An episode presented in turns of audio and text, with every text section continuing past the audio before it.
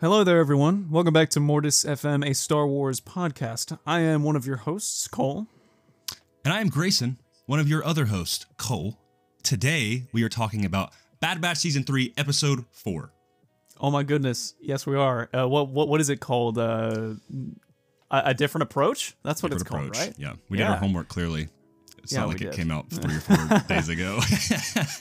Well, speaking of being different, this was actually uh, vastly different than what we expected it to be as an episode. I believe. yeah, yeah. because we had uh, we had very different expectations uh, uh, b- before in our most recent episode. Yeah. Um, d- discussing episodes one through three, we were like, "Oh, we we we know what's gonna happen with episode four, but we did not. We Yeah. actually did not. Yeah, I uh I initially thought that it was going to be, you know, Hunter and Wrecker focused. Um Yeah. And to be honest, like just fully getting into spoilers here because it's to be honest, that's why you're here. Um the uh I, I didn't think that they were going to reunite with Hunter and Wrecker so soon because it was completely flipping the characters and then they reunited at the very end of the episode, which took me by surprise. Yeah. Um. That. Yeah. I I I one hundred I one hundred percent agree with that. I think we'll I think we'll go to go into that and near like the end of the episode. Uh, Yeah. So yeah, let's just go ahead and start off with like where we're at. The, episode starts off uh, amidst hyperspace. Uh, the shuttle that Crosshair and Omega stole.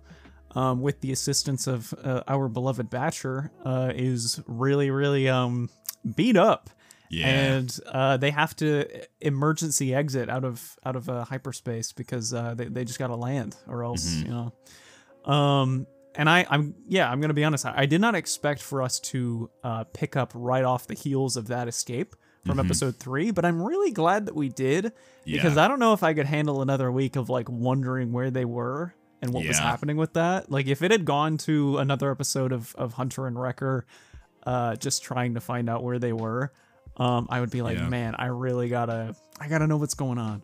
Um, Yeah. Yeah, it's it's interesting. Like I I would have been like with the trend of the way Bad Batch works typically, like, you know, last week we had seen it was, you know, focusing on on Omega and Crosshair, and then we flip back to Hunter and Wrecker, and then back to them, right? And we were like, I guess we were thinking probably gonna be more of a natural flip flop, right? A kind of in a way a chase throughout the season and th- this hunt of trying to make to, to get them reunited. And um and you know typically with the previous seasons of pad of bad batch uh pad batch uh Pat, Padme, uh plot twist she's part of the bad batch. No no um, way. that would be weird uh well they do like padme remember it was on the it was no that was Oh, a deleted yeah. scene that was Yeah. a deleted yeah that's so I, s- funny I still, I still think it's canon. That'd be Canon. so funny, man. uh, Anakin forced them to wipe it off because he was pissed. Um, for people don't know, there's a deleted scene back from the prototype episodes, uh, the pre like pre-rendered episodes of Bad Batch that on the Marauder there is uh like Padme bombshell art uh on Yeah. on the the hull of the ship and she's like very like scantily clothed with like a pistol in her hand and she's they're like she's hot you know like I, I think, uh, I think Hunter's like, uh, that's our girl or something like Yeah. that, and, and R- Wrecker's like the senator of Naboo, you know. dude Um, Bad Batch was so real for that Anakin's like, Anakin's like, I want that off now. That's why he's gonna kill them by the end of this season. no, they, no. they re-put it on there. They're like, for our senator, and he's like, get that, get that off there, as Darth Vader. Um, wow. but yeah, this, uh, yeah, I mean, they, they, but they, they crash land on this unnamed planet. Um, I- Yeah, do we, I- do we know the name of the planet? It's been it's been given a name now. Um, let me. on like the figure- database or figure that something. Yeah.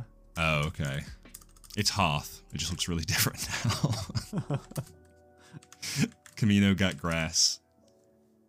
Oh goodness, You guys see how prepared we are for these episodes? man. What, what, what are you gonna do? You know what? Uh, I cannot find the name, but I recall that uh, Star Wars Explained because of course he does. He he names it in his Of course he does, uh, yeah. re- review review um video, and uh, yeah, we're just gonna call it uh, Planet. Um, so, Planet. Yeah. So they- Cross, Crosshair and Omega land on planet, uh, and Land. they, yeah. Well, it's it's more like a, uh, less controlled landing, uh, a, ma- a managed landing. Um, but they they they crash land and they immediately head to the nearest spaceport, um, which we're we're greeted with a kind of new looking TK troopers in the in the very cool like trench coats and stuff. I love yeah, with those like things, man. with like goggles as well. Yeah, Yeah, it reminds me of the the Mimban troopers a little bit. a little bit. Yeah, Um, I, I that was immediately what I thought as well. Which I'm a big fan of the the mud troopers and the Mimban troopers with like the capes. I know that's kind of a hot take for some people, but I love that look. But it was I I don't know exactly what the the climate is for this planet but there's a lot of people wearing goggles and like a lot of kind of heavy face clothing which makes me believe that there might be like frequent dust storms or something um we don't really see it but um yeah Lots like of- even that kid is like coats. fully covered you know Yeah, I think it's pretty cold because uh, I remember. it? I I swear there was like a, a moment in there where uh, where Omega was shivering. Um, Oh, when they you're crash right. landed, you know. Um, so I think it's I think it's pretty cold out there on Hoth. um, i told you toth yeah, this is actually before uh, the the uh, the Hoth Ice Age that is in Empire Strikes Back.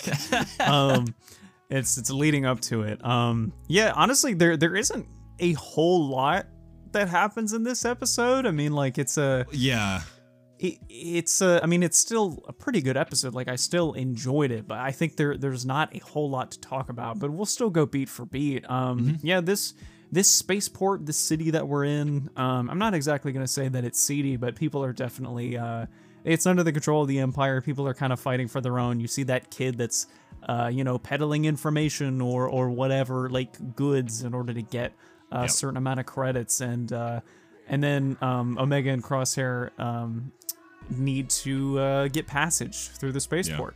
Basically, Um, they're they like the, the Empire is going to track the ship. They're going to know we've landed here. We got to get to Yep. a ship in the local spaceport, and we can stow away or bribe someone to get on one of those, and we can we can make our next plan from there. But the the uh, was it a droid or was it a was it a alien species? I can't remember. Uh, I believe it was uh, some sort of humanoid species with a voice modulator. Okay. Uh, that was controlling the spaceport, uh, Yeah. like ins and outs. Yeah, Um, and and as we see, like this is what the Empire does to planets. Of course, this is not not nothing uncommon. It's very similar to what we see in the beginning of Solo and Corellia. Mm-hmm. Um, some stuff that we see in Andor. This is you know pretty run of the mill for when an Empire comes in and takes over a town. It gets really crappy, and there's a lot of bribery and corruption. And so, of course, this uh, this figure is like, okay, yeah, like I'll I'll we'll accept your bribe if you don't have uh, your chain code, but uh, you got to get us. Uh, I think it was twenty thousand credits. uh, thirty thousand. Thirty thousand, right? Um. Yeah. So so so she's like. Uh, I, I'm assuming uh, the species was uh, she. It sounds like a sounds like a woman. Um, Yeah. That she she's like uh, fifteen thousand credits. And Omega's like fifteen thousand. She's like for each ticket. Yeah, Um. wild. And uh, even and and this is a this is another callback from season one. Admiral Rampart is still uh, haunting us to this day with the the chain code sh- shenanigans that has been implemented from the Empire. So chain codes and whatnot. It's still it's this uh, oppressive control. Um, Yeah. And Crosshair the whole time is like, we should just, you know, shoot our way out. And Omega's like, I want to do it my way. Uh, we're, we're not going to do it like that. We we don't have to. I don't want to lose. I don't want people to lose lives here. We're just going to try to do this. this episode Um, is very predominantly like focused a lot on the different way they approach missions and how they they want to make their next moves and then them kind of creating a compromise like you know uh, Mm-hmm. Yeah. omega is is very like set on doing this in a a more uh docile way whereas crosshair is like listen i'm I, I'm kind of just over it. Like, let's just shoot our way out of here, right? Um, and we get to that a little bit. Um, they they create some trust there, but uh, they're like, all right, well, let's go make some money, and they make their way to the cantina and they try to figure out, and they're and they do some uh, some gambling. Omega does some gambling, really, while Crosshair watches. yeah, with a, a new Star Wars card game. It's Yes. a new new one implemented in the in the series. Uh, which I we had- love our Star Wars card games. Oh yeah, we we, we love Sabacc. We we we love Pazaak. This is Uh, but this um, new one, ba- Balans. Balance. Got it. Yeah, and it's And funny that all of Omega's a pro at it. which makes you think. Yeah, it makes you Re- think. Yeah, and you know, from what I can tell, we don't know how to play it, but apparently the game does have a full rule set. Like this is a brand new card game. It seems to just be a 1v1 type game, which is kind of unusual to something like Sabacc. Uh, Pazaak is usually 1v1, but it's more of a deck Yeah. building game. Sabacc is Yeah. more of like your poker blackjack. This seems to be more of like a strategic type of like I'm. It's interesting, but there was an entire like today. Uh, Star Wars put on their Instagram that for their trivia that it was an entire game of cards that was created for this episode. Uh, they play tested a few rounds and said it's extremely addictive, and a complete rule set was made. Uh, Yeah, that's that's crazy, man. I mean, Yeah. now now they just have to publish the game because I want to I want to play it. Uh, I'm fully believing that on May 4th in Galaxy's Edge or in places that sell Oh, Galaxy's yeah. Edge merch, they will sell a Bal- Balans, um, which I'm I will be getting. That'd Um, be great. I would love that. So just just to maybe bend your ear on this a little bit, because uh, it it does make you think like, why is she so good at this? There there's two reasons that I'm thinking. Uh, one, it's you know she's potentially force sensitive, um, but also two, uh, uh she was uh, in, back in season one, she was she was taught by Sid uh, how to play. Um, and kind of like cheat your way through, through Yeah. gambling games and stuff like that. Because Sid was uh, teaching her how to play Holochess, Mm-hmm. uh, and she got really good at it. So uh, maybe she's just really good at strategy. Who knows? I I I think that Um, makes sense. Like we still haven't gotten to the point where we know what Omega's kind of thing is, right? Like her Mm, specialization is not just oh she's a girl, you know. Like it's there's clearly something, and of course Yeah. that makes you le- be led to believe like now we know she has a sustainable, transferable high M count, but also. Like, okay, does that mean she's force sensitive? Well, she sure if she has that M count, that certainly means she's has a higher accessibility in the force. But what she's is also the M count too? I mean, yeah, I, yeah. Like I think they mention M count in Mando as well, and they still never say it, but we're pretty sure it's midichlorians. Uh, and oh, absolutely is. Yeah, be. um, and, and but it also makes you think. I'm like, well, maybe this was a way to maybe she was supposed to be, you know, a test subject of like she was kind of a strategist in a way, like Yeah. she's like she's kind of like their battle planner uh, in a way and maybe that's what that was what they were kind of testing. Hunter is the leader but like omega catches on to things really fast. We've seen this. Yes. the fact that she learned all all of the plans that tech had taught her in a relatively pretty quick time like she's Mm-hmm. a quick-witted kid.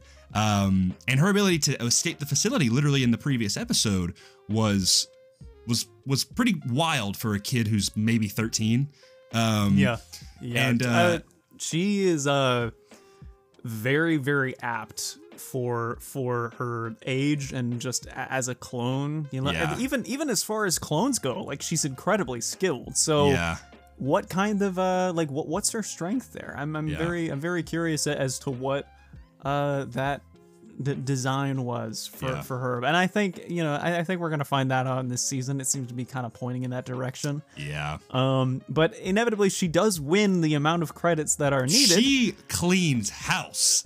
yeah. I, I'm honestly surprised because like she she robs this Trandoshan blind and he's just Yeah. like yeah here you go. Like he's he's fine with it. So like this guy must be absolutely rich or he's just rolling with the punches. Maybe he's a stoic.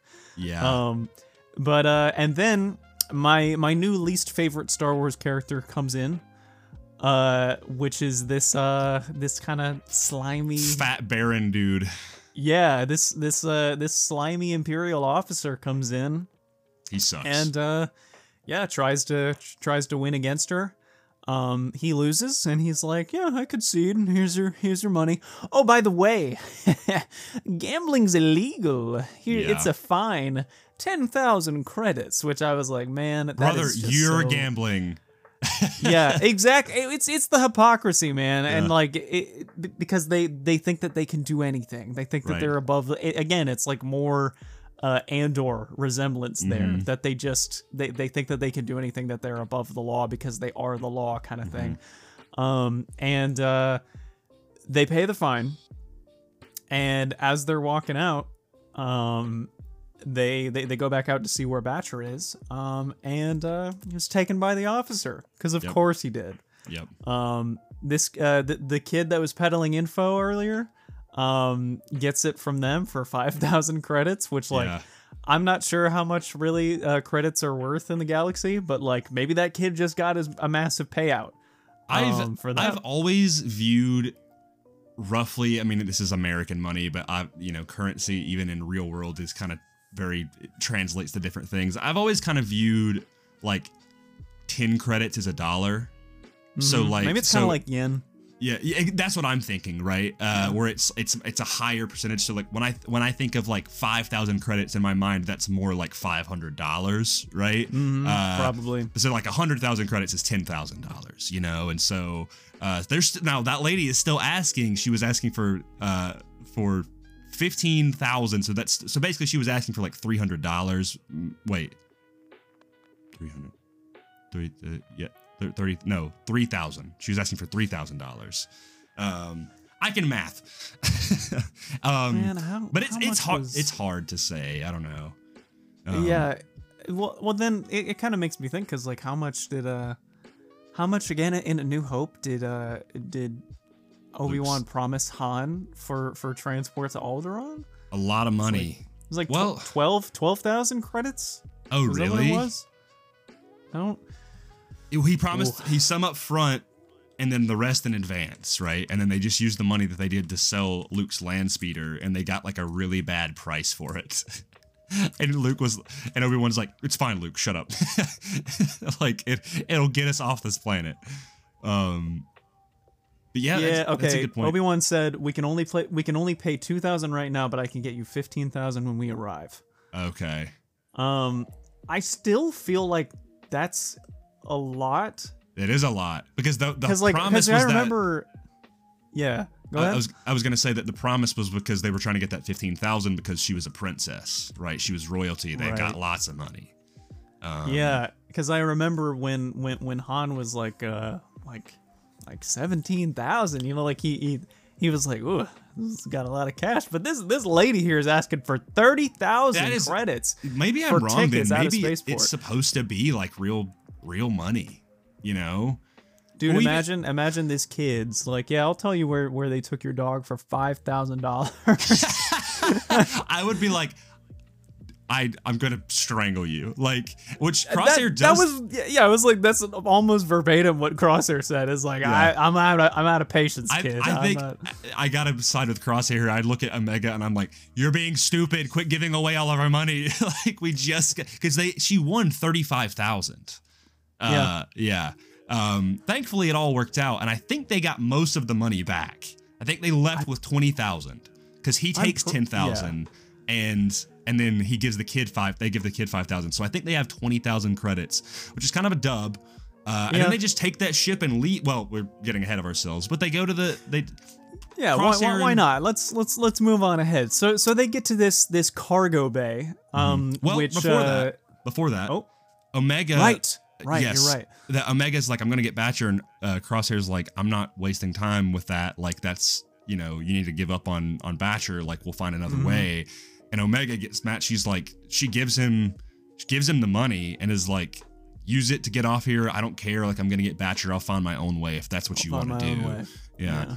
Um, and uh, and then that moment right there is very, very crucial for their relationship because you can see this is yet another moment where Crosshair is really trying to be that stoic, um, you know, kind of brooding, doesn't care about her sort of thing, but like Mhm.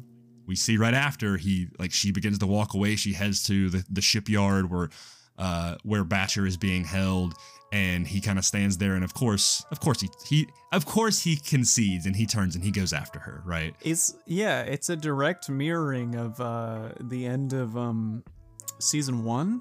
mm-hmm Uh, after she- after Camino is is uh, is bombed and and she she's like the last one to talk to Crosshair, and uh, she like he, he basically just doesn't really re- reciprocate and like uh, she leaves him, uh, go, goes on the Marauder and goes Mhm. away. But now now he's following her. yep Um, and like he he did a double take in, in this in this scene, but he eventually you know concedes and, and goes with her, which yeah um yeah I'm, I'm really glad that that this episode um is just giving us some more time with with omega and crosshair as a dynamic because i think it's very important for her to have like kind of one-on-one time with every batcher, you know. Yeah. Um, just Every to batcher. develop with them. Yeah, every batcher. All the Batchers. No, yeah, I get what you're saying though, because that was kind of what they did with last the last season was they were setting up a little bit like season one, like Echo was like non-existent, right? Like he was just like my barely. my poor boy. yeah. Yeah. like he was just there. Like he, there's sometimes he would he would never even say anything other than that one time. He's like, "Is there an echo?" He's like, "I'm Echo." Uh, just it's like, is there an echo in here? Yes. Uh, what? I'm Echo. That's so. I love that moment so much. But then, yeah, like she gets a lot of time with Tech and Echo in season two, and then of course that kind of sets up, which kind of makes you think what's going to happen with Crosshair this season. You know? I don't know, man. He's he's still got the tremor. Like we're still getting scenes where where that's building up. Like he's shooting at these guys, and it looks like he's kind of cursing his hand because he's missing. Mm-hmm. And he doesn't miss, man. But he's Yeah. missing, and uh, it's yeah, it's Did you- It's it's bringing him down. I've never noticed this as well. I was listening to um, last week's episode of Beyond the Dune Sea, and they were talking about uh, Seth was talking about um, uh, Hemlock's hand and how one of his hands is gloved. I believe it's his left hand. Uh, Yeah. And he's always like rubbing it like that, you know? I, I know, I know. I'm just so like, sorry. I know you're about to bring up a point, but like that's such a great characterization him. I don't know. I- absolutely, I love it. Like the the one like singular black hand, and that's clearly intentional. But now uh, Seth made a good point that they have even like with some of the, some of the stuff they're doing with the clones in like the previous the first three episodes, they were like injecting their like hands and stuff. You know, like there was a hmm. lot of hand stuff going on, and then now Crosshair he has that like that tremor in his hand, and it's like. What's going on with that? Because we still don't That's really know. Same hand too, Yeah. Right? yeah. is it? Maybe it is. I can't remember. It's his left. It's his left hand. So that's really interesting. I never, man. There is so much going on in this show that's just behind the scenes, and I'm like, oh my goodness, It's- I I really gotta I gotta know. yeah, it's the subtleties, and uh, I think we're gonna get those answers. We're still not even a third of the way into the season in terms of episode count, but um, I know yes. insane, but yeah. So we go to the shipyard, uh, and and Crosshair does show up, um, Uh-huh. Yeah. and he's uh, like, fine, we'll do it your way. Yeah, o- Omega, or he yeah he does that, but then finally he's like, by the way, you're wasting my talents. yeah, yeah. and I thought was great. I was like, well, this is like, she's right. Uh, so they try to sneak in to the shipyard, uh, which is just swarming with uh, with troopers. But uh, all of these uh, these kennels, these crates, are just filled with all sorts of creatures. And there's one specifically, a really Yeah. big one that's shaking. Um, but uh, but yeah, then they as they're sneaking around, um, they ultimately they get uh, ousted by uh, this Baron because he he got word from Hemlock that they had escaped and he knew who they were, and so they corner them. Um, and I don't remember if at this point Hemlock has made it to the planet yet because there is a se- Not yet. Okay, Not Uh, yet. But he's on his way. The Yeah. the guy says that like Hemlock will be here soon, essentially. Yeah, because they Um, because they had discovered the crashed ship, but Hemlock hadn't got there yet. Um, And he's And so- like, How about you give me all your money? All my money back. classic, just mustache twirling imperial scumbag. Um, I know. Yeah. and and so but ultimately uh yeah omega's like you know let's fine let's do, let's do this let's do this your way now and he's like finally you know and they and they he kind of gets to let loose and yeah he's missing some shots but crosshair's still he's still pretty lethal um Crosshair, I, I think Crosshair, Crosshair missing shots. Crosshair having a, uh, a tremor in his hand has essentially taken him from his skill level to the skill level of an arc trooper, which is still really good.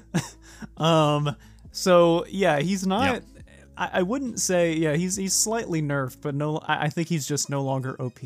yeah Um, and it's just so- him but they're they're and thankfully there's a lot of cover and so they're kind of uh they're they're kind of fighting off these clones and eventually they let out all of these animals uh and it's full on just zoo chaos very Uh, Omega fashion, like yeah. a, a very o- Omega type strategy. Yeah, I mean, uh, you, if you got to use the environment around you, I guess. Um, Yeah.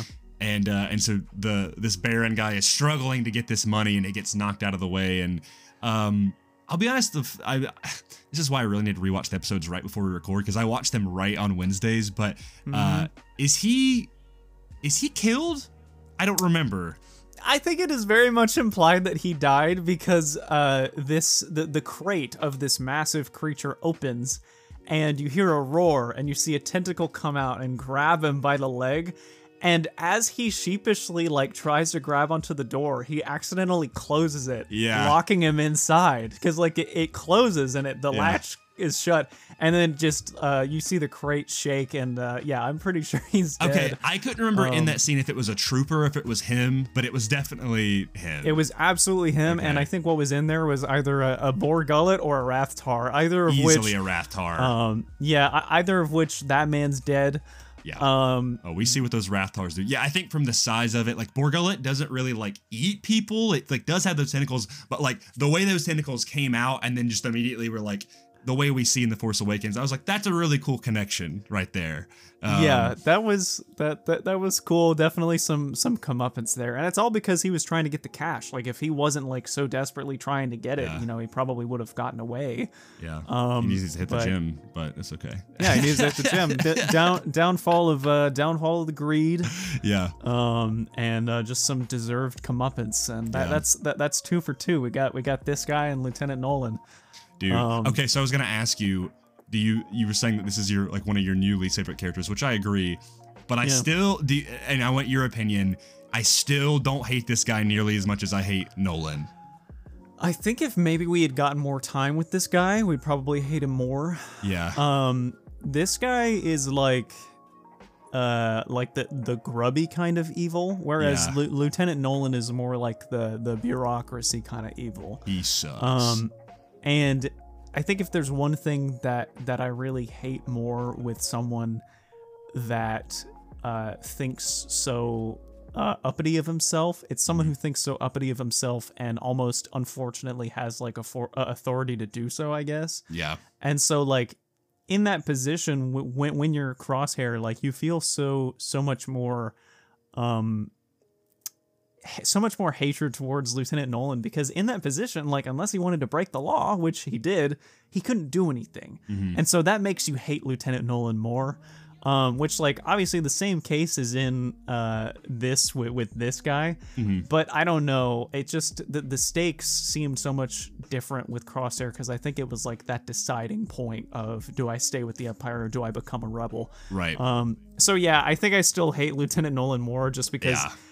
Uh, you know, pardon my French, absolute shit eater. Like Yeah. that. Like I, I, I, I hate, I hate Lieutenant Nolan, dude. He's absolutely He's- sucks. He is my Um, like genuinely like the one Star Wars character that like made me so unbelievably angry.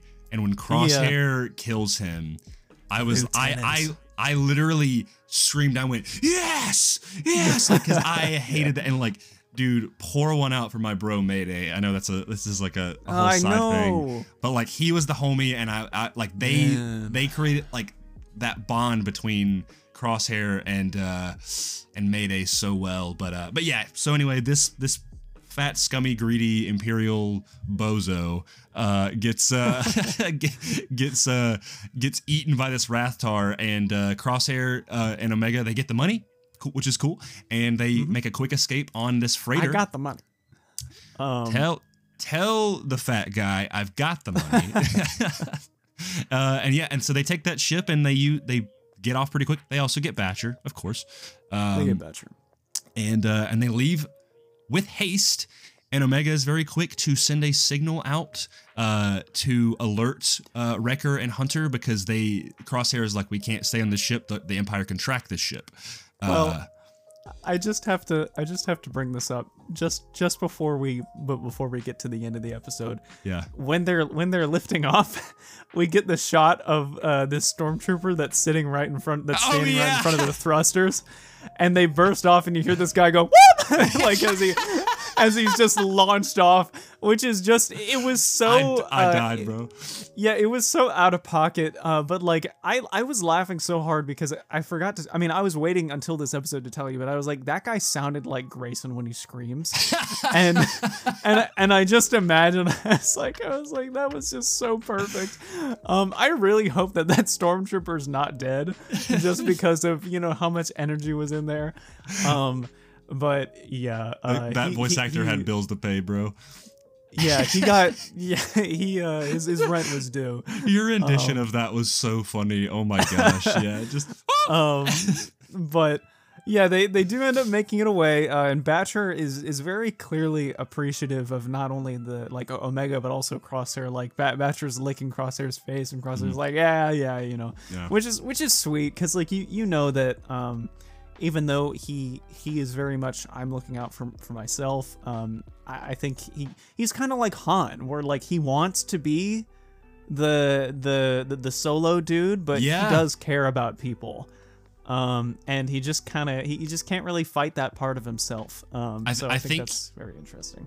we talked about it last week where he kind of shares some similar similarities with Cassian where he kind of has this prison around himself and I think the Mm-hmm. reason he acts this way is because he believes he knows what the decisions that he made were wrong and Yeah. he believes that like well I've already made these decisions there's got to be some part of me that still refutes going back to my old ways of being part of this family again and caring about people like yeah, I can be against the Empire, but I'm just going to go on my own path and just isolate myself because this is what I deserve. it's Um, a yeah, one hundred percent. It's a full send mentality. When Yeah. when you go when, when you are so kind of far gone in in making these decisions, it's like well. I have to keep going now. I mean that that's the same thing with uh with with Vader. Like Mm-hmm. Anakin, you could see that boy crying on Mustafar, but it's like it's too late now. I've Yeah. already done all. like, Do you know how much I've done now? There's no other way. yeah. Um, so yeah, that's a it's a commonality in Star Wars actually. Just another theme that we're picking up and putting on the putting on the shelf of common Star Wars themes. Well, it's just like it's a very human thing to explore. Like you, I mean, like sometimes when people do things wrong, like there's a point where they're like, "Oh, I can't. Like I've already made it this far. There's yeah, there's no coming back. Like, and I just have to Yeah. commit to it, even though I know this is wrong. And that's how a lot of people kind of lose their way. But you know, as Luke says, no one's ever really gone, right? Um, But like I, I, you know, I get it to an extent of like they've they've already done these actions. Like there's there's no other way for me. Like I've just like there's no Yeah. acceptance. But like Omega's trying to get to him. Like you know, she clearly she cares about Crosshair. Um, she doesn't think of less of him um, than the other members of the of the batch, and um, and so I think this episode, uh, I I ex- expressed it to some people that like this episode uh, while not immediately like just one of like the absolute banger uh you know bad batch episodes and, and we're gonna get to the end here in just a second but i the the bulk of this of what up to this point where we're about to wrap up like was very crucial for the development of omega and crosshair uh, which was needed Yeah.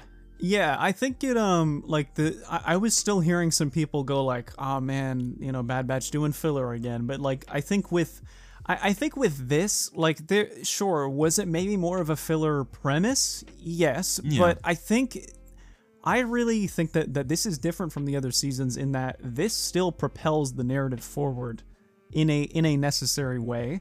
Right. And so having that time, I think, is is very important. And also, I, I'm just gonna say, like, uh, another part of Omega's character at the beginning of the episode, she mentions to Crosshair, like, we need to get the we we need to save the coordinates from Tantus because we need to go back. She Oh, intends to go back. Like she she intends to go back and save the rest of their brothers because of course she does. yeah Like and which makes me happy that I'm pretty sure we're gonna end up going back to Tantus with full on clone rebellion, baby. Let's do it. I, there's that one shot in the the trailer where there's the the shady uh, clone X guy, and all of these like troopers are running, and he's like walking against them. We still haven't seen that yet, and I mean, again, we have a lot of episodes to go through. Um, Yeah, we we ain't we ain't done with Tantus. Um, but uh, but yeah, so I believe the scene right after this is is now Hemlock on this planet. Uh, Yeah. a- and he is Yeah. with his Imperial troops and Scorch, our boy. Uh, and Scorch, who has been in like almost every episode Yeah. for the past several episodes yeah, now. yeah, he's been there at all times. Uh, and they, I don't remember what specifically the dialogue that they say, um, but it implies that they're on their trail, you know, and he's and Hemlock's gonna get him.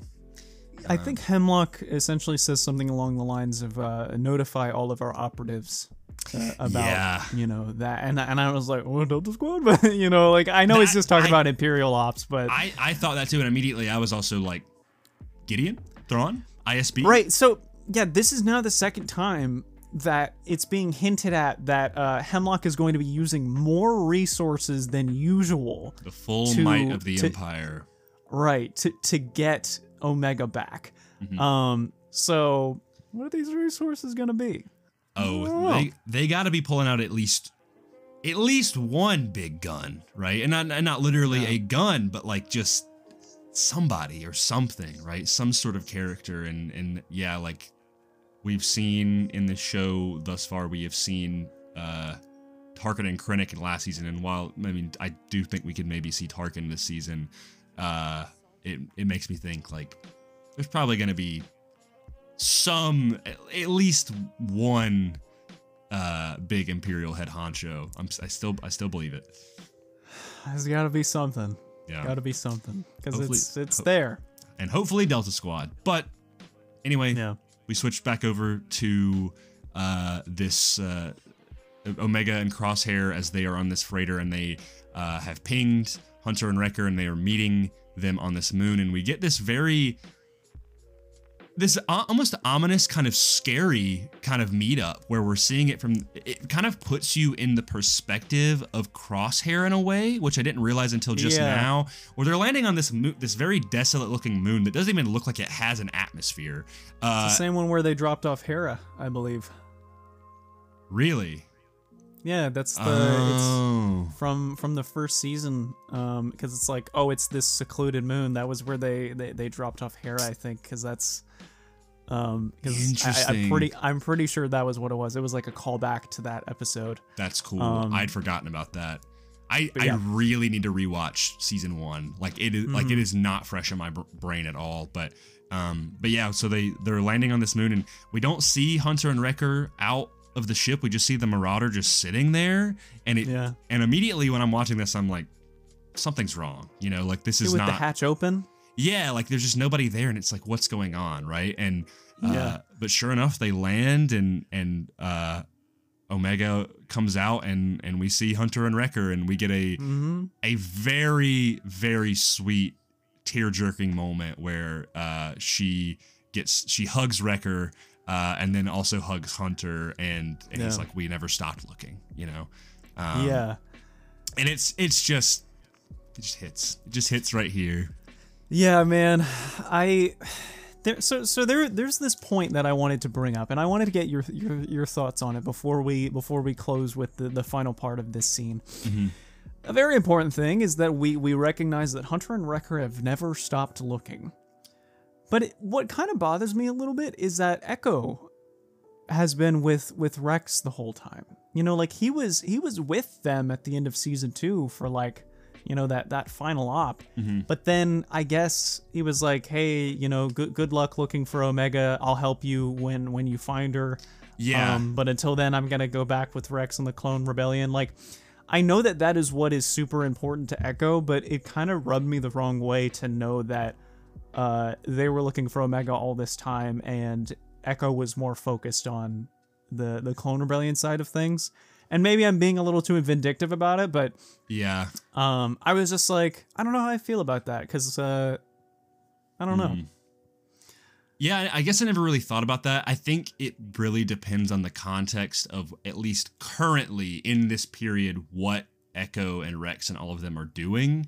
Um, yeah, I agree. we- um, and we- I guess I will. Yeah, go ahead. I, I was going to say like I, we know that they are rescuing clones, and um, and I can easily see like, I, I, I'm, and I don't want to discredit Echo here, but I, I like Echo is kind of the the last kind of he's I don't want to say estranged, but he's kind of the odd one out when it comes to the Bad Batch, and like he Yeah. out of all of them was was probably the least close to Omega, and he had made that decision before that, and I think he's still willing to help, but I'm like, I get why I that does kind of bother me too, but I, I'm kind of giving him and the writers the benefit of the doubt that like, well, he is actively trying to save other clones, right? You know. Yeah, there's a he.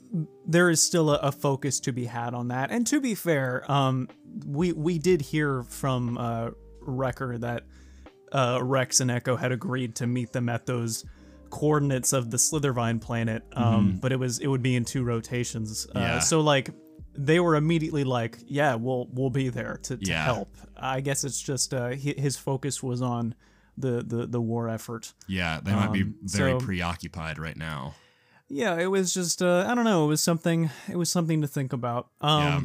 but uh so at the end of this scene, uh after we get our like nice reunion, um we see Crosshair walk out of this shuttle Mm-hmm. and uh his eyes meet Hunter and Wrecker and they do not look happy. They they they look um very on guard. Yeah, uh, this is this makes me think of at the end of season one, and I rewatched the scene, which again I had forgotten about, which like makes me like okay, I need to rewatch Bad Batch. Um, is when uh one of them, I, I believe it's uh like I think like Az. Oh yeah, it was Az fall, falls into the water and Omega dives in and she can't get back up and Crosshair like shoots the grapple uh to save to like to anchor on to Az and pull her back up. And Yeah. all of the batch members are aiming at Crosshair, right? Yeah, And they and yeah. like they're on guard and like you know they're not, they don't have their guns in Crosshair in this moment in the most recent episode, but like they're definitely like okay, this is still the trust has not been regained. You know, just because he's with Omega, there's a lot of explaining and a lot of reconciliation that needs to be had. Um, and to be honest, like Wrecker is a very protective. I mean, so is Hunter. They're like very two very protective characters. Um, but like, yeah, they give him the absolute death glare. But like, Crosshair doesn't really look mad at them.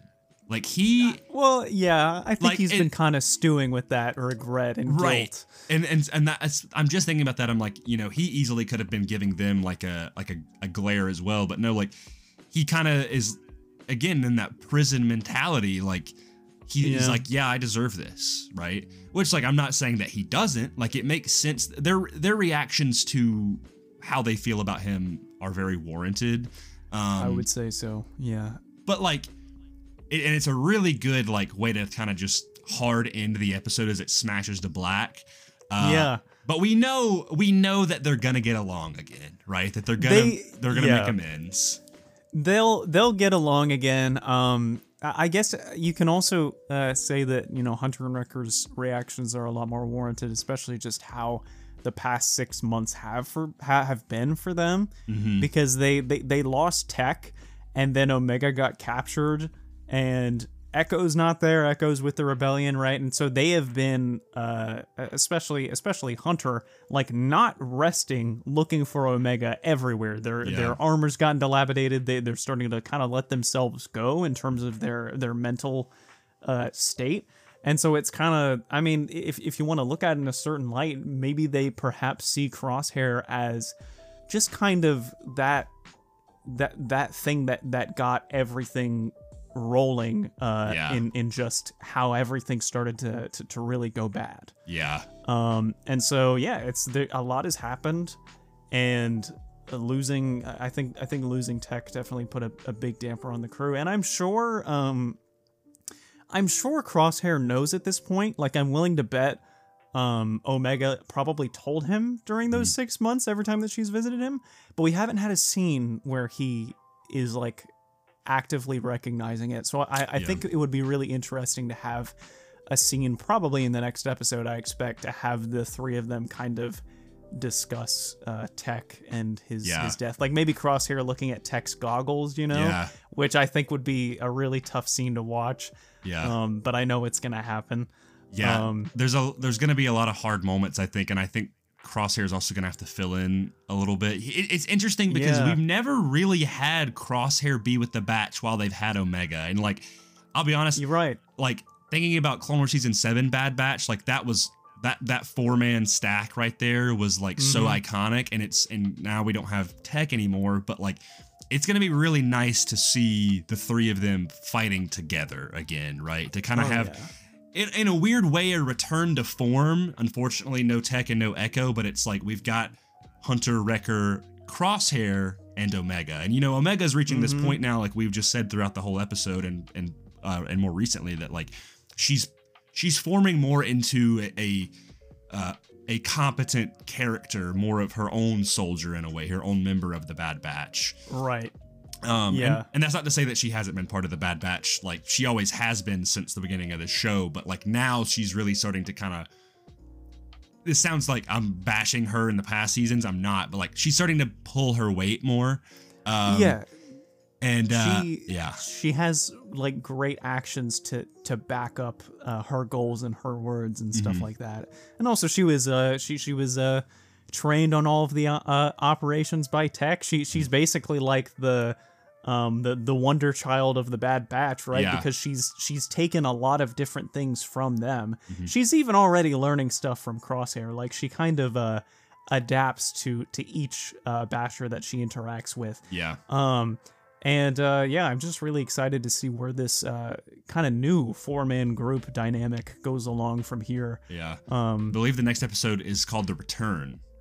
Return, yeah. which now knowing the context of the last episode where we had our speculation now i'm like okay what does this mean you know does this mean Yeah. the return of of echo does this mean the return of tech like Does this mean the return of Ventress? Ventress? Uh, Yeah. Is it is it a return to Mount Tantus already? Which I highly doubt. But yeah uh, honestly, it, yeah, no idea. No i idea. I mean this season from based on our speculation and now what we've seen it's moving pretty fast so like to be Yes. honest i'm not i don't think it's totally impossible that they go back to Tantus so quick, you know? It would be it would be very quick, but I'm like I mean, I don't I don't know. Like so now finally uh wrapping back around to what what we had what you had originally brought up is Uh-huh. um I I also I really did not expect for them to get reunited so quickly. Four Um, episodes in, 2 weeks in. Yeah.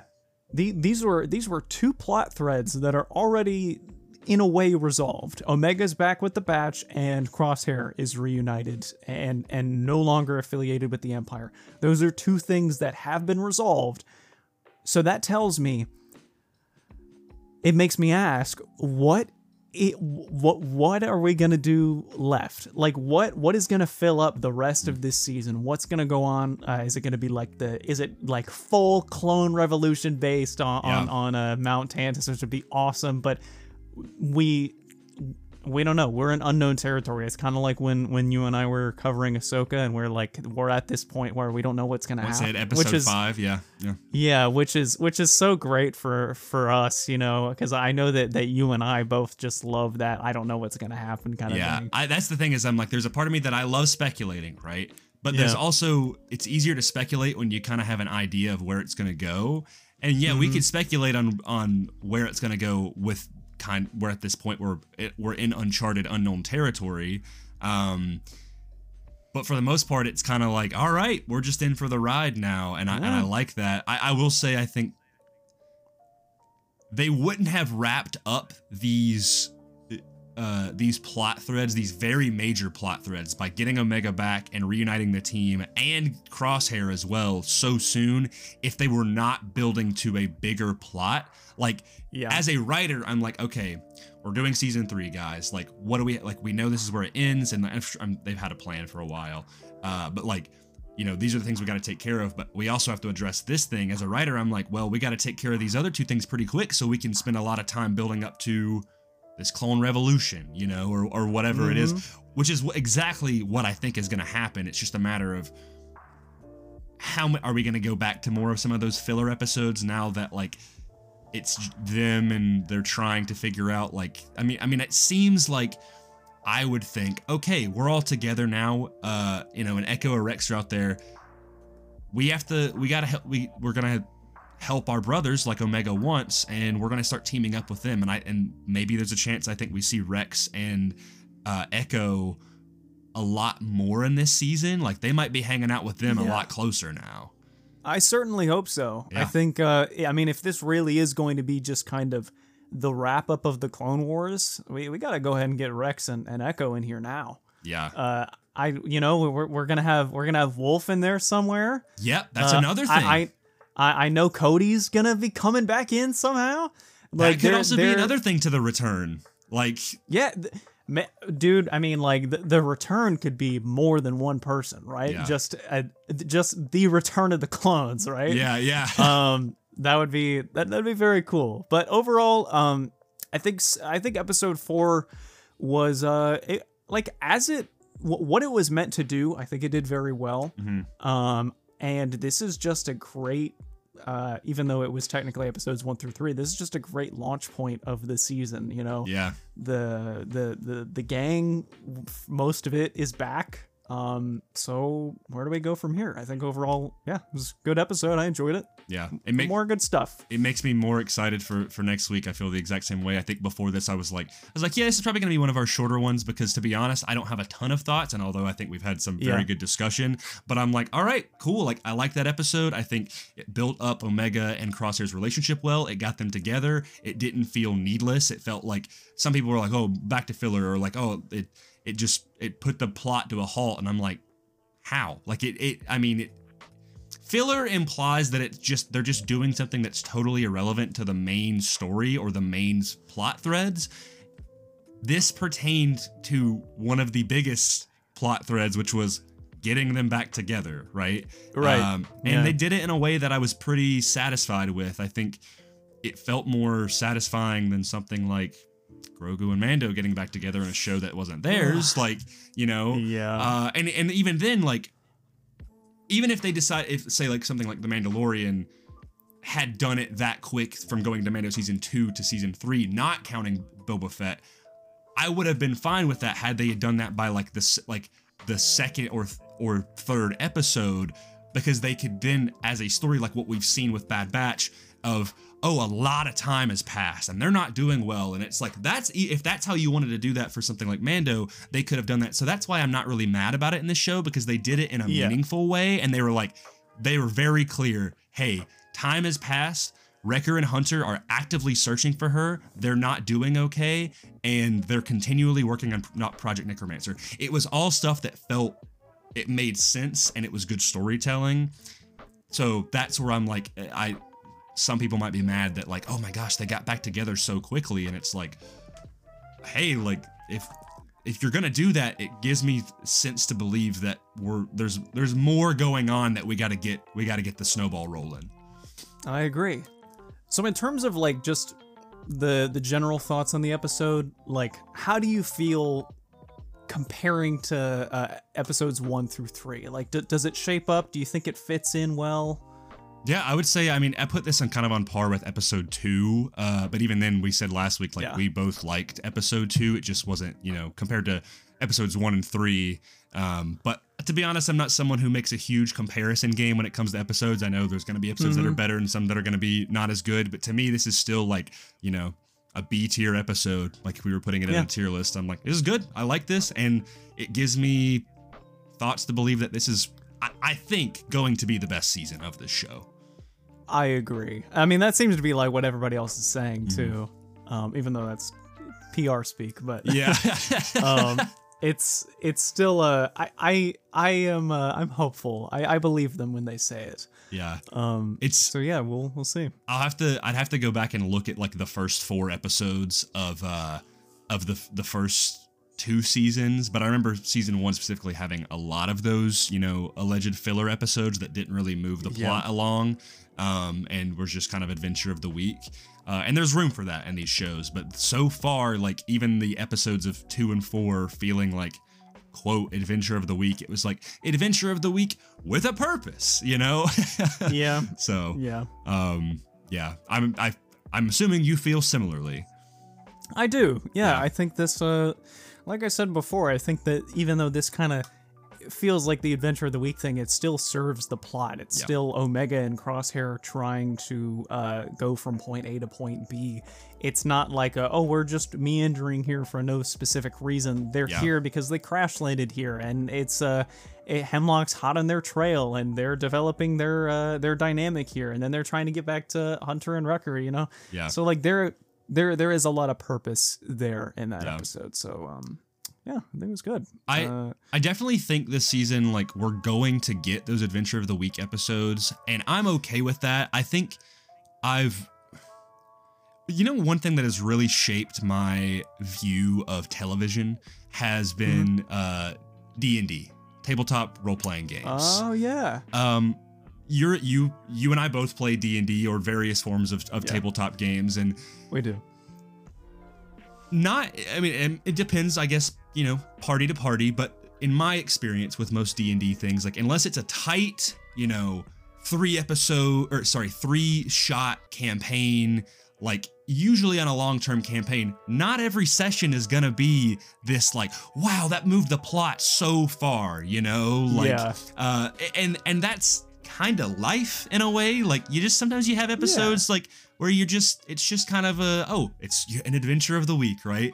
Uh, and that doesn't mean that it, it, it's bad but i think about like pathfinder that would because I, play technically i play pathfinder. It's still basically pseudo d&d and i think like we just recently had a had a session where uh, it was a two part thing where we had like this really big battle in this town. And it was awesome and I think if I was to view that as a TV show, people would be like, "Oh man, that was so filler. Like, how did that progress the plot?" But we had Yeah. like really good character moments and stuff, and that was the that's Right. what comes out of that, right? Is those dialogue between players and NPCs, and that's what a, t- a TV show, at least with Star Wars Star Wars TV shows like this, you know, with Mando and Bad Batch and Clone Wars, that's kind of how that feels, and I think that has impacted my viewing of shows like this in a very positive Mm-hmm. way.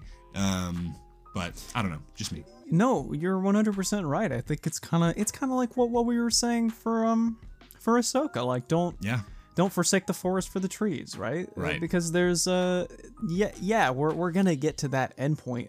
But the reason why you love these characters is because you love those moments of of them doing their stuff. Like yeah, so you could theoretically have like a Bad Batch movie where it's uh, point A to point B, Yeah. uh, you know, w- with all that stuff. But that's how serialized shows work. Yep. They're meant to have these adventures, but also, yeah, you're, you're 100% right. Where uh, it gives these, it gives us time for these character moments to have them grow with each other. Mm-hmm. Um, in this specific episode alone, we had a lot of character growth with uh, Omega and Crosshair as their dynamic. But then Yeah.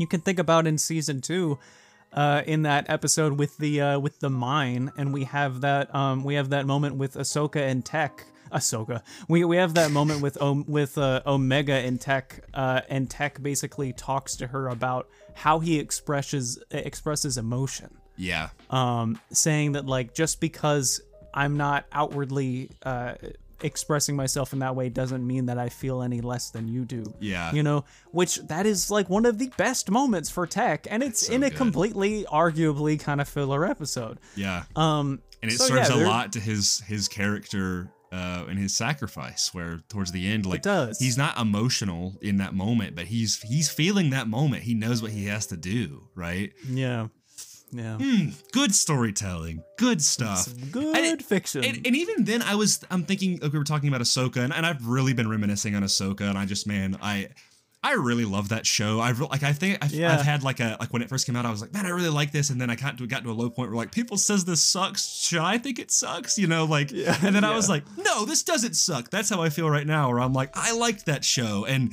I think the episode. I think it was episode three. It was the week after the premiere where uh, they're heading towards uh, Seatos. And there's like, and Ahsoka's doing the whole thing where she like she does the flip and takes out the starfighter and stuff. Like that episode wasn't a filler episode, but it and it was kind of adventure of the week. But that felt like, oh, that feels like a D and D session right there. Like these are the characters, they're going to the objective, and it's like, oh, they're flying there and they have to deal with this stuff, and they land on the planet and they're and they're scoping out everything, right? Like that stuff. Yeah. I just I like that, guys. If you if you don't if you haven't, go play D and D. It's really fun. Yeah, if I think I think this day and age we we get really caught up in the idea of plot and filler. yeah. I think people for some reason think that just because there isn't an intensely narrative thing happening right then and there, it is somehow unnecessary. Yep. Um and that it, with that logic, you could cut out like a billion parts of every single Star Wars movie. Mm-hmm. I mean, you, you you could cut out like the, the, the, attack on Coruscant because inevitably they end up rescuing the Chancellor anyway. You could just Yeah. say, "Oh, Dooku died," you know, or Yeah. whatever. yeah. Um, like you could say uh, Obi Wan doesn't go to Utapau. You know, Grievous dies. Uh, Obi Wan could have been anywhere, uh, right? It's just, I, I don't know. I, I think people uh, are. We're, we're kind of in this age of critique where everyone is suddenly a critic. Yeah. Um, and and it's like it, it's like that joke where, where they say everyone's a critic, but it's kind of it's kind of true kinda now. true, like yeah. why again like why why are you mad? You, you you're watching your your favorite characters like have adventures and it, like progress with each other, Yeah. progress as people. If you wanted it, to, I mean, if you wanted to be this way, we could have the the episode start with them escaping Tantus, and then the second episode they go back to Tantus, and it's over. It's a two episode season. Yeah. I hope you enjoyed it. Um, it's uh it's it's filling for a reason.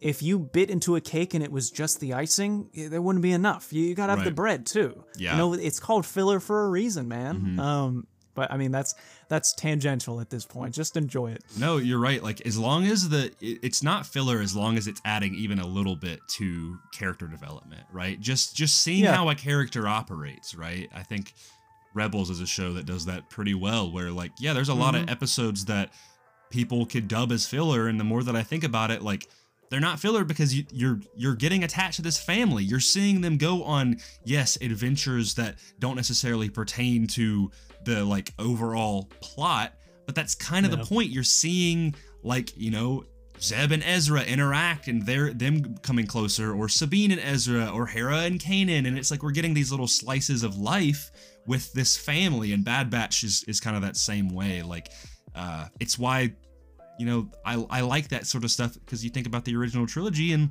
the prequel trilogy Mm-hmm. as well. Like those little interactions of like say Obi Wan and Anakin in the elevator in Attack of the Clones. Yeah. Like that's yeah. Someone be like, "Oh, that's you know irrelevant." Like, no, that scene adds a lot to the, their characters, right? And so, you know, an episode like this where it's like, "Ah, yeah, I could just skip this episode." It's like, no, like this episode does a lot for for Crosshair and Omega's relationship because they've barely interacted in this whole show.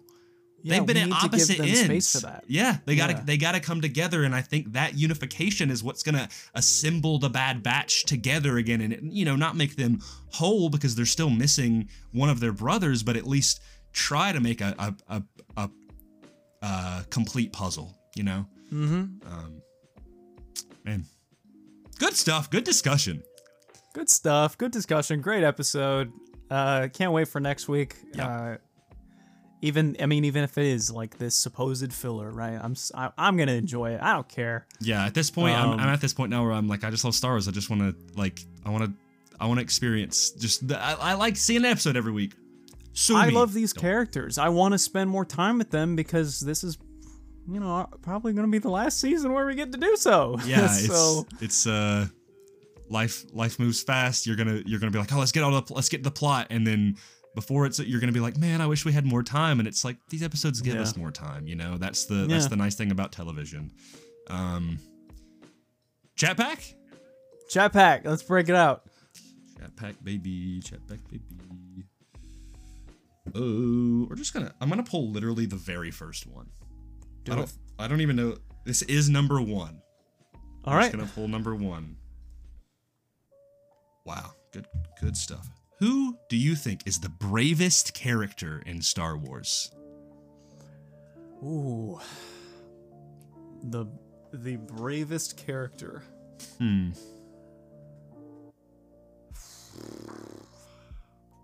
One that immediately That's- comes to mind, uh, and in lieu of but the Bad Batch is uh, 99.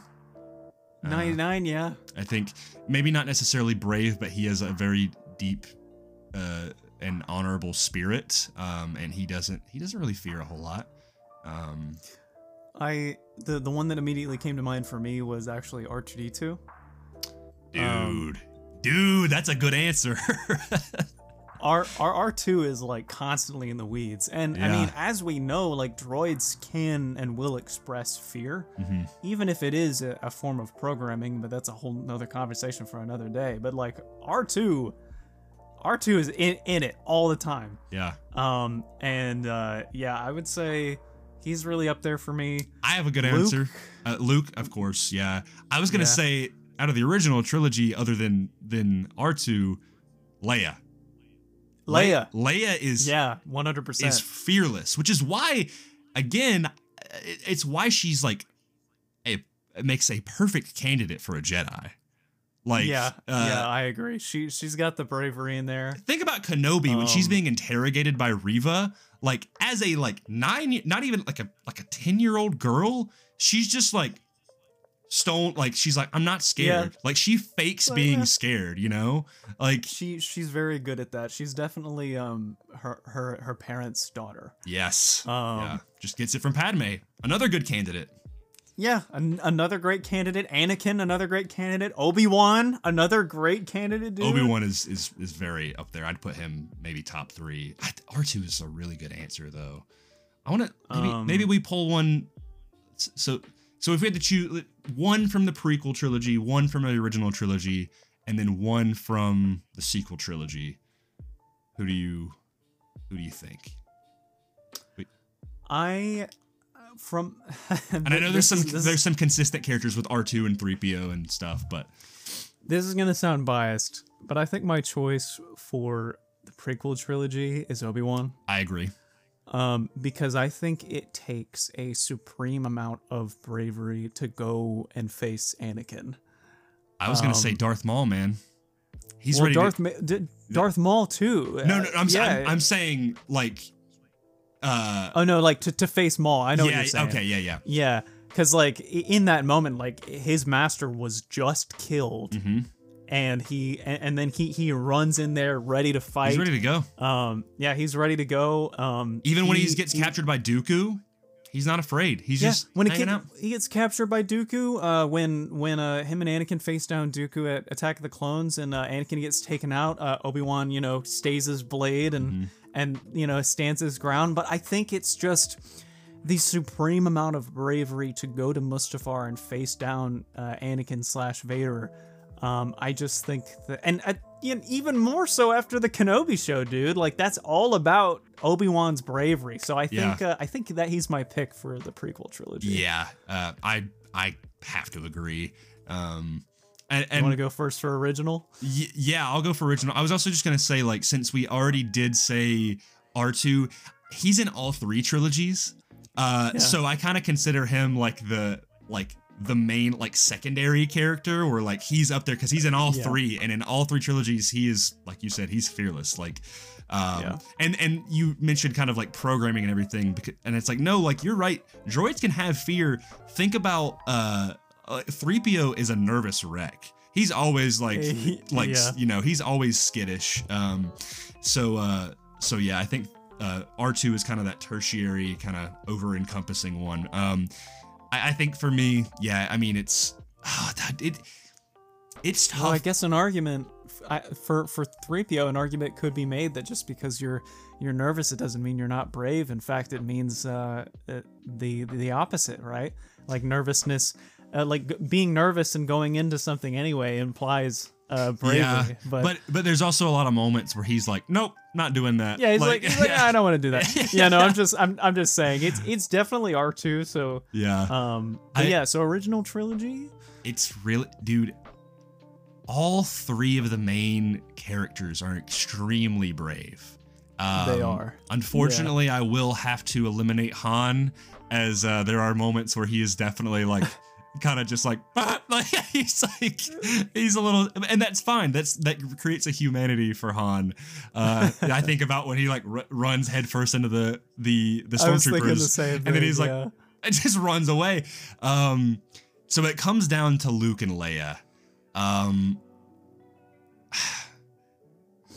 and it, it it's really hard because they're very much the children of Anakin and Padme.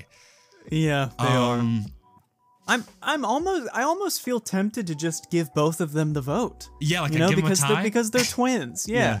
I mean, like I think if if Leia had more of a chance to be brave, uh, she you know would would would have those big moments. Uh, some sometimes, especially in Return of the Jedi, I feel like she she gets uh, shafted a lot. Mm-hmm. Um, but uh, she like supreme bravery in A New Hope um, against Vader, against Tarkin. You know, being imprisoned in the Death Star, she never Yeah. loses her cool.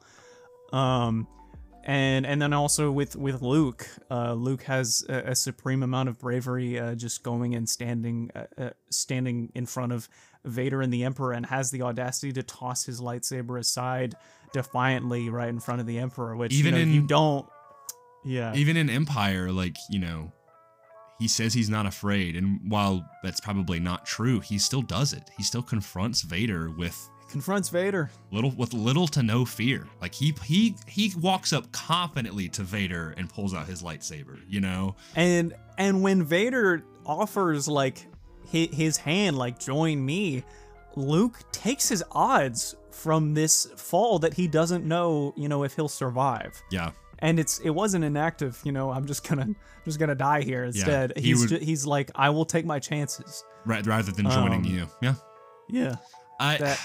I yeah, I think if if we had had just more moments with Leia, I'd put her. She's very close, but we'll, we'll say a tie. I think I'm leaning more towards just slightly towards Luke, but Leia. Mhm. You know, I honestly I think it's just if the roles were reversed, if Leia was the Jedi and Luke wasn't, I think Leia would ultimately take the cake. Um, I agree. I think yeah, I really just think Leia needed more of a more of a chance, but but also uh, I, just a great demonstration of bravery on her end is just to to keep going after she loses her family and her planet. mhm. Um, Yeah. that yeah that that takes a, a tremendous amount of bravery. Uh, I Yeah. like I know I know a great deal of us would be absolutely despondent, but she she she has she she takes the time t- to console Luke, who who just lost the old man that that he's been you know traveling with for a couple days. Yeah, right? yeah, Um, and uh, yeah, there's a there, there's a lot of nuance there. So yeah, we'll we'll give the vote to both of them. I think. yeah. We got to come together on this one because this is tough. I'm thinking For about sequels? It. Yeah. I think I think I'm. I think I will. Well, at first I knew immediately who I was gonna say, but now I'm now I'm thinking. I think I have my pick. I think. I want to I want to say Rey. Think so? Yeah, I I, want to say Rey. It, I say Finn. You see, Finn Finn was uh wh- what I was thinking on there because Mm-hmm. especially the, the the the come get it scene like Yeah. against Kylo takes a, a whole lot of bravery. Um, and he's very devoted to to his people. But I think um, I think Rey just constantly shows that good Jedi bravery. You know, Yeah. I think she is. I I think she is a great example of of the courage of a Jedi. Um, uh, fa- facing down uh, Kylo in the Force Awakens, uh, going, you know, not not not losing her cool in the interrogation scene, uh, taking care of herself on her own at the beginning of the movie. The the Last Jedi, like having uh, having having the uh, the, the the bravery to stand up to Luke and tell him what's what's what, and and and to leave and to go seek out Kylo on, on her own Yeah. Um going to the uh the what, what was that ship called the supremacy or something like I that think so. um but going there knowing that kylo and snoke are going to be there Yeah. um and and then also in the rise of skywalker facing down facing down palpatine, Palpatine, right like yeah. there there's just a lot of te- like tests of bravery there Yeah. um and i just think that she just constantly shows us again and again that like yeah she is uh, just the culmination of, of the Jedi spirit that is Yeah. manifested within the Force. I think Um, she experiences a lot of fear, but even through that, that that was why I was not. I was aiming towards Finn, but I think you've convinced me. I think it's it has to be Rey, and that that's mainly because you see her out of all of the main protagonists. She, and this is a testament to Daisy Ridley. She experiences fear a lot in those movies. From from when Yeah. she uh, opens the chest to find the lightsaber, and she's like, "I'm never touching that thing ever again." To uh, being uh, kind of stalked and captured by Kylo in The Force Awakens. Uh, Yep. And even when she pulls the lightsaber, or when Han is killed, when she pulls the lightsaber and she's facing down, you can see on her face like she's scared, right? Yeah. But and and you go on to the Last Jedi, the things that you mentioned, right? Facing Luke and being able to go down, uh, go to uh, to face Kylo and Snoke on her own, and then Rise of Skywalker, like facing her destiny of of the truth of her being like you know, not just the nobody being a like you know she's genetically a Palpatine, but that doesn't shape her destiny, right? She's scared of that within herself. She runs away from it, but ultimately she decides it, it's the choices, right? It's it's at the end Yep. of the day what sh- like you know being brave doesn't mean without fear. It means Yep. going into the darkness when you're still afraid and being like, I'm going to do this anyway, right? Mm-hmm. Uh, it's literally like the visual the visual I have is if you go down into your basement to your laundry room and it's pitch black and, and it's Oh, yeah, midnight yeah. and you're like, I'm gonna go down there with the lights off anyway. And I'm scared, Yep. but I'm gonna do it, right? I'm ready. That's what Rey does constantly, you know. And I'm not saying that like, you know, the other Jedi, right? But like she's the culmination of the Jedi spirit. Man, I love discussions like this because it makes me appreciate Con- the sequels so much more.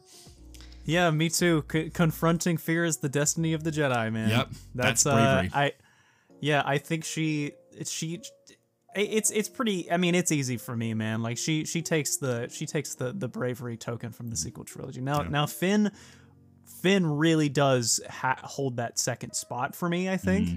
Um, but Rey, it's just it's kind of a no brainer. Um, and I can't wait to see what they do Yeah. uh, with the, the the new Jedi Order movie with, with her. Me So- too, man. I I'm gonna say one last character and one honorable mention for me, and feel free to give yours as well. I gotta say the the one character that is not part of the movies that I think also deserved it is Ahsoka. Uh, Yeah. she's. Pre- I mean, need I? I don't. I don't even need to say anything. It's Ahsoka.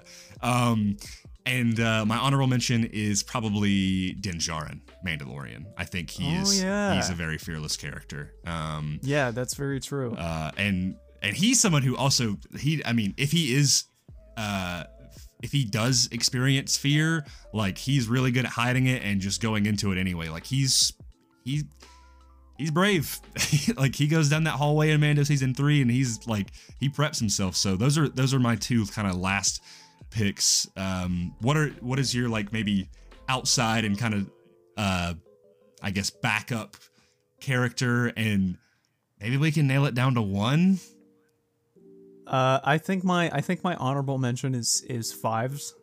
Um, oh, I think good pick. And and it's almost uh, I mean not not only because he's a he's a, a clone and it simply takes a great deal of bravery to to exist as a clone is for what their purpose is, uh, but his his final arc. Uh, where he it's you know this this one man espionage basically where he uncovers the truth and manages to get an audience with the chancellor only to find that he's in on it and escapes and has the bravery to contact Rex and try to, you know, like uncover the truth. Like that I mean like he was he, he was uh it was like enemies from all sides on, on that point Yeah. kind of thing. And it's because of his bravery Yep. that that uh th- that the thing about the inhibitor chips was was uncovered and Ahsoka was able to you know save Rex and you know Ahsoka maybe actually would have died if Rex if Rex's chip had not been removed in that point. Um, we wouldn't be here where we are in the Bad Batch without Five's contribution. Exactly. Um, he he uncovered the truth, uh, and he was. He, Fives was the start of the Clone Rebellion. I mean, Yeah. yeah. Um, you're right. so yeah, I think he's my honorable mention. But as for the the number one most brave Star Wars character, I still I, I feel inclined to say R two, Yeah. but um, I don't know. I think it comes down to three characters for me, and I have to like figure out. I got to narrow it down, and I think we can only really base it on what we, of course. I mean, this is only logical of what we have seen from the characters, and Mhm. yeah, yeah. I, I you know what? I'm cool with R two. My other two characters Yeah. I was thinking of was either Obi Wan or Rey. Um, Yeah. but uh, I, I think R two is consistently brave at all times. You know, from from It's episode just- one when he first shows up, he is the brave little astromech that could, and he goes up there and he fixes the ship. In episode 2 Mm-hmm. he is with them at all times. He's he uh, saves 3PO's butt. Uh, he saves yeah. Padme and Anakin on the, the conveyor belt. Like he's pulling like he's not pulling any punches. He's doing doing everything. Um, episode three, he's on Anakin's starfighter. He is like Anakin's uh, number one uh, number one guy. Which I also never realized this until recently. I always I think it is so sweet that that Anakin and Padme switch droids. Did you ever notice that? That like Oh yeah. that like it was like R2 That's was a, was a was a Naboo droid that was with Padme basically from the from the get go, right? Uh, she and he's watching her like when the, she's trying to get assassinated and everything, and he builds uh 3PO, and then 3PO ends up becoming Padme's assistant, and R2 becomes uh Anakin's astromech. Literally, when they got married, they were like, yeah. "Oh, rings? No, here's a droid." Like that's just Man, that's that's so sweet. like I love it. It adds so much to their to their characters. But but yeah, I'm gonna say R2. I'm gonna say R2. I agree with you. R2 it is. Yeah. R2 the goat. That's why he's the goat. the goat. if I make a reel of this, that's what I'm gonna do. I'm gonna I'm gonna put in a, a clip of that at the very end. That's what I'm talking about. That's why he's the goat. That's perfect. Uh, well, I believe that is going to do it for this episode. Cole, where can they find you? Ooh, you can find me at the.cosmic.drifter on Instagram and on YouTube uh, at the Cosmic Drifter. I make very cool gaming videos. Please check them out. You should you should def- definitely do that. Link is in the description if you are watching on YouTube. Um, Sir. You can find me on Instagram at Schradester8, but more importantly, you can find both of us, even though it's mainly me who runs the account. Um, so this is why it's more important, but it's still the embodiment of both of us. Uh, At Mortis FM on Instagram uh, and YouTube. Uh, and you can find us on TikTok at Mortis Whoa! underscore FM. I don't know if we had a TikTok last episode. I honestly don't remember. I think we did. But if you don't Don't know, now you know. Um, and uh, if you're listen, if you're listening wherever you're at, we appreciate you. And if you have not subscribed or liked yet, and you like what you're hearing, you you like our opinions, or maybe you don't like your opinions, but maybe at some point you will, hit the hit the subscribe button. That would mean a lot to me and to Cole, I think. Yeah, it, it'll definitely mean a lot Yeah. to me. Uh, vo- voice your opinions, not too loudly though. Please Yeah. tell us uh, what you liked, what you didn't. Yeah. Um, and uh, stay tuned for more. Uh, Bad Batch next week. Bad Batch episode five. See you there. But Grayson, I only have one last thing to say. May the force be with you. Always.